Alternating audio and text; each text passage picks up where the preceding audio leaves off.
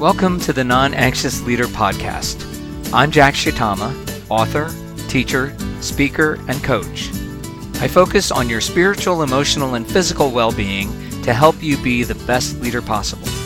Each episode explores research and practical tips so you can be a non anxious presence personally and professionally. And now, here's the show.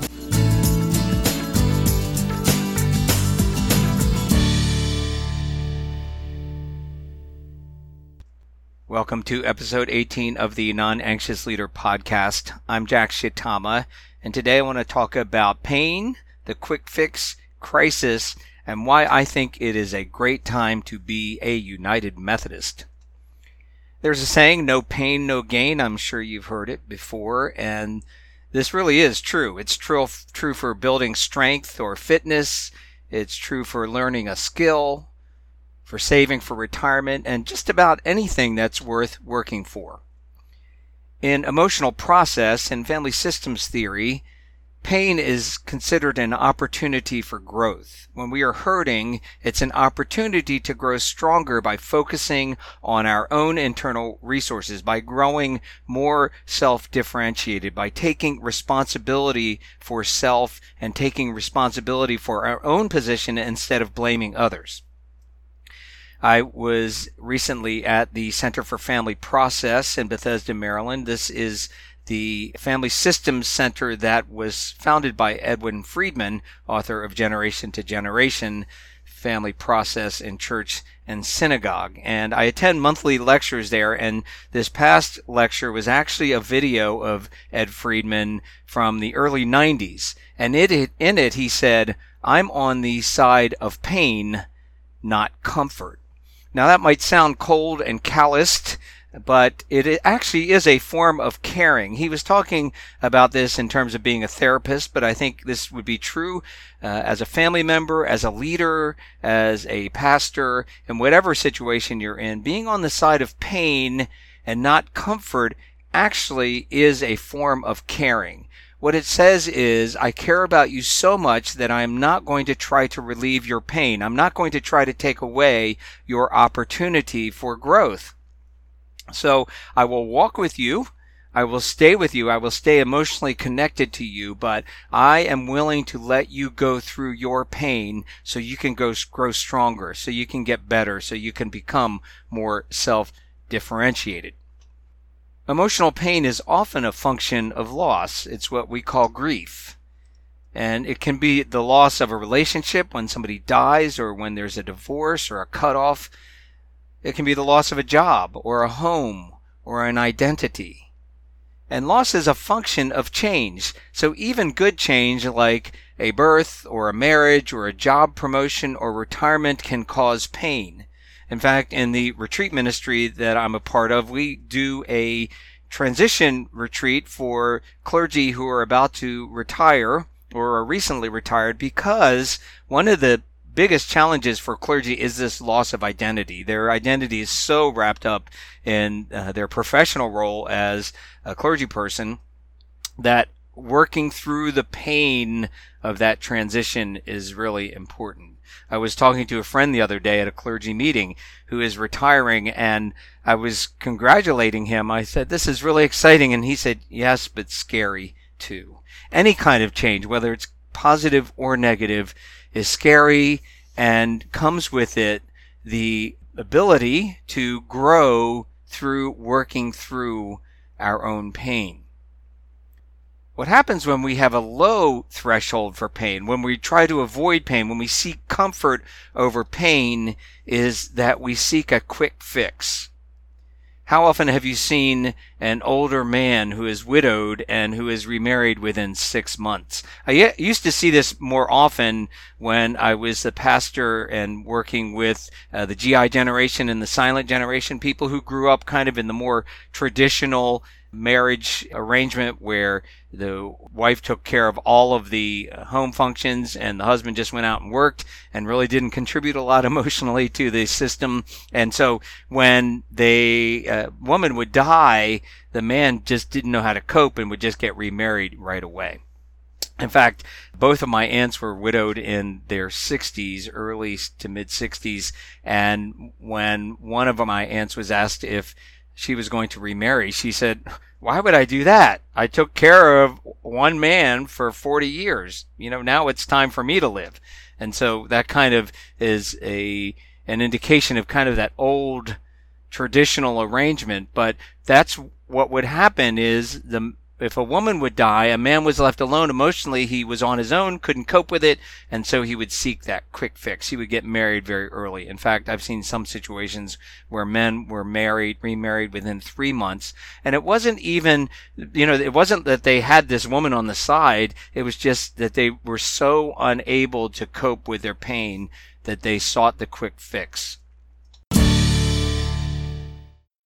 I am not picking on widowers here either. I believe that part of what we are experiencing in our society is that pain is considered bad and comfort is considered good. So in general, our society is creating a system where we have lower thresholds for pain, either our own pain or the pain of others. And what this does is this encourages people to seek a quick fix. A quick fix mentality seeks immediate symptom relief instead of going through the longer, more painful process of fundamental change.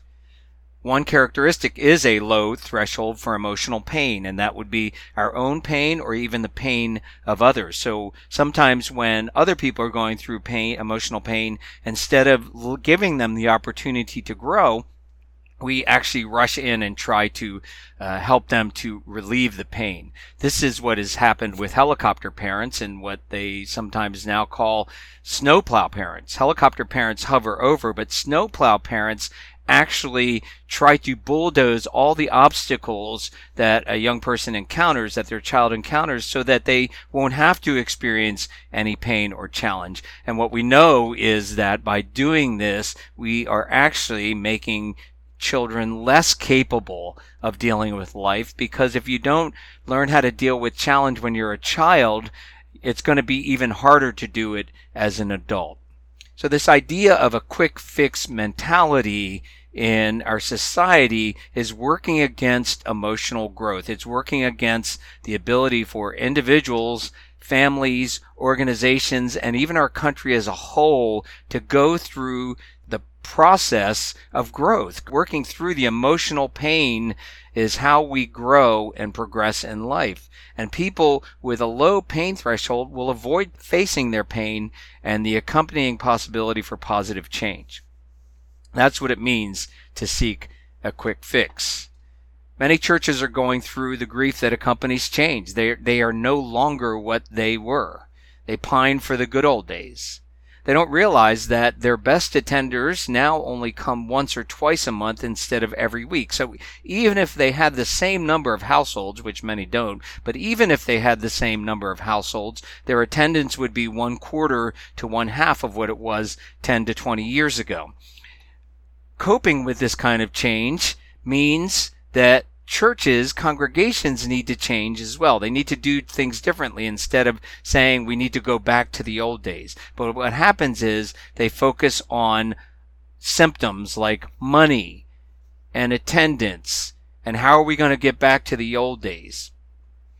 And churches, one of the ways we seek the quick fix is we go for the latest, greatest program, or we go for a strategic planning process, thinking that this is going to be the quick fix. This is going to be the thing that gets us back on track. But we know that if the people in the church aren't willing to change, any program is worthless. In fact, it is the very fact that they're not willing to change, they're not willing to go through the emotional pain, the process of growth, that is why they seek the quick fix. So we know that if they're not willing to change, all of that is worthless. Sometimes the, the church will blame the pastor for their own unwillingness to change. And so then they seek the quick fix of getting a new pastor. And of course, we know this doesn't work as well. It's only through going through the pain of change, the pain of growth, that a church or an individual or any other organization has the chance to actually grow and, and respond to the changing circumstances around.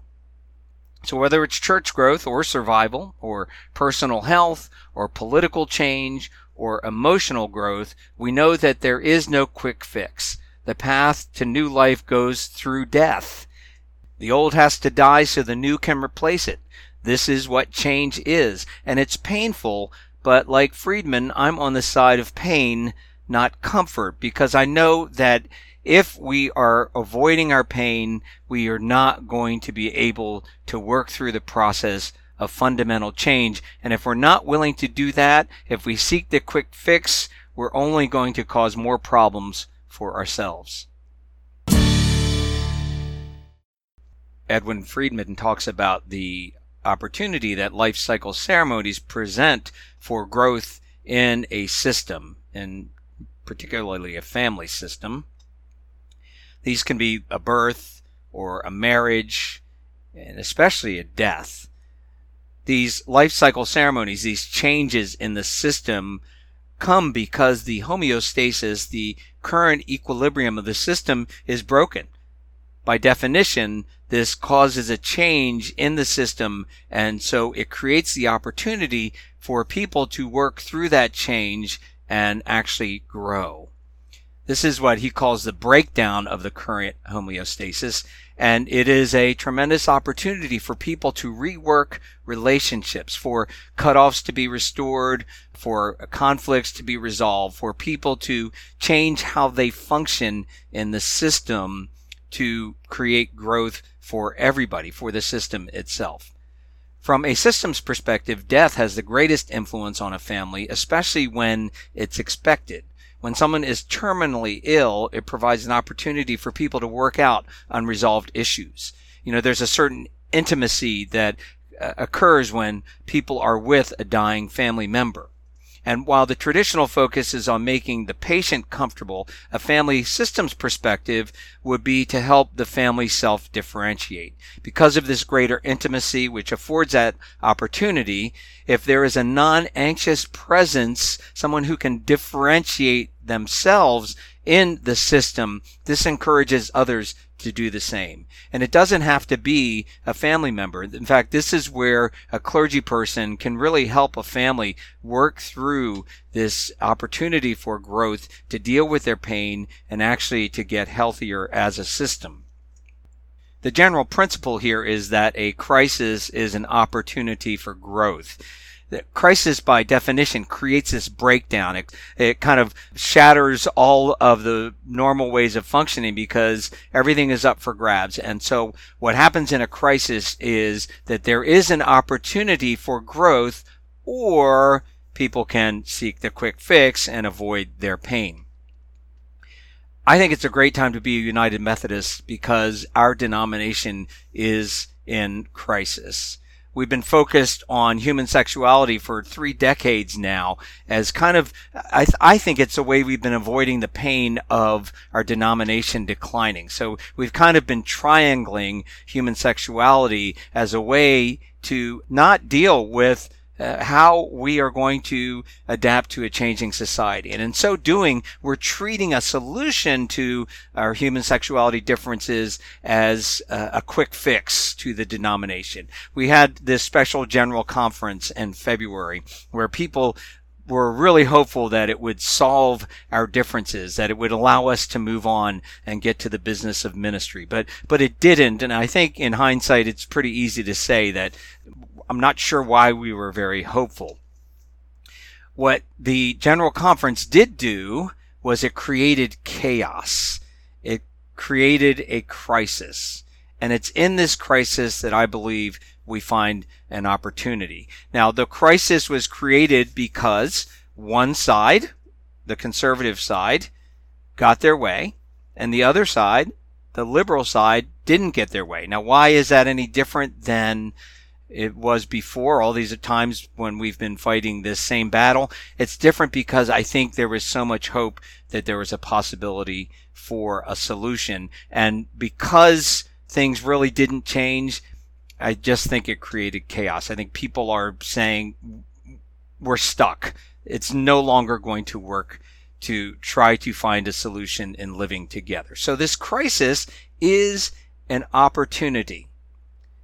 How often have we heard the story of someone who has hit rock bottom, woke up and turned their life around? You know, sometimes it's the pain that has to get super intense that's required for us to change. Sometimes that's the only way to change because we are going through a crisis. And I think that is what is happening with the United Methodist Church right now. I wish it didn't have to be that way, but if we are looking for a quick fix, it's almost always the case that a crisis is the only way for us to think about possible change.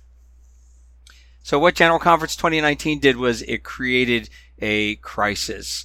I think virtually everybody now has realized that there is no quick fix. And I believe that in this crisis is an opportunity to redefine who we are as Methodists. What I think this does is I think it makes a split inevitable. And the question is, how will we go about it? Will we continue to fight tooth and nail to the bitter end? It could be take a decade or longer uh, for a split to occur, and there will be a lot of hurt people, a lot of pain, and really no real resolution. Or will we be able to work through our own pain so that we can find growth, so we can find possibility?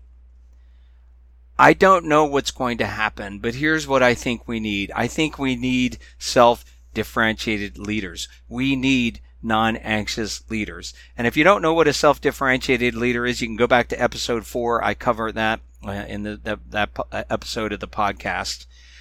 But here's the crux we need people who are willing to define their own position, their own goals, while giving others the freedom to disagree.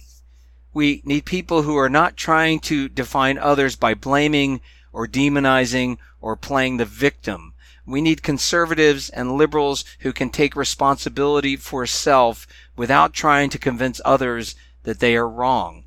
We need people who are willing to choose pain over comfort. This is going to be a long process regardless of what happens. And the question is, are we willing to lean into that pain, own it, work through it, take responsibility for it, and understand that somehow in that breakdown of everything, we might find mutual understanding. We might find a way to let each other live separately, but live fully. I think it's going to be a long and painful process, whatever happens. The question is, will it be life giving or will it be destructive? I think if we can have enough self differentiated leaders in the process, we have a chance for new life. So that's it for this episode. Not really a whole lot to link in the show notes, but you can find information on being a non anxious leader at the nonanxiousleader.com. So until next time, thanks and goodbye. Thank you for listening. If you found this episode helpful, there are two things you can do to help others find this podcast. First, tap the subscribe button on your podcast app, and second, leave a review. I appreciate your help. Finally, you can find more resources as well as subscribe to my blog at thenonanxiousleader.com. Now, go be yourself.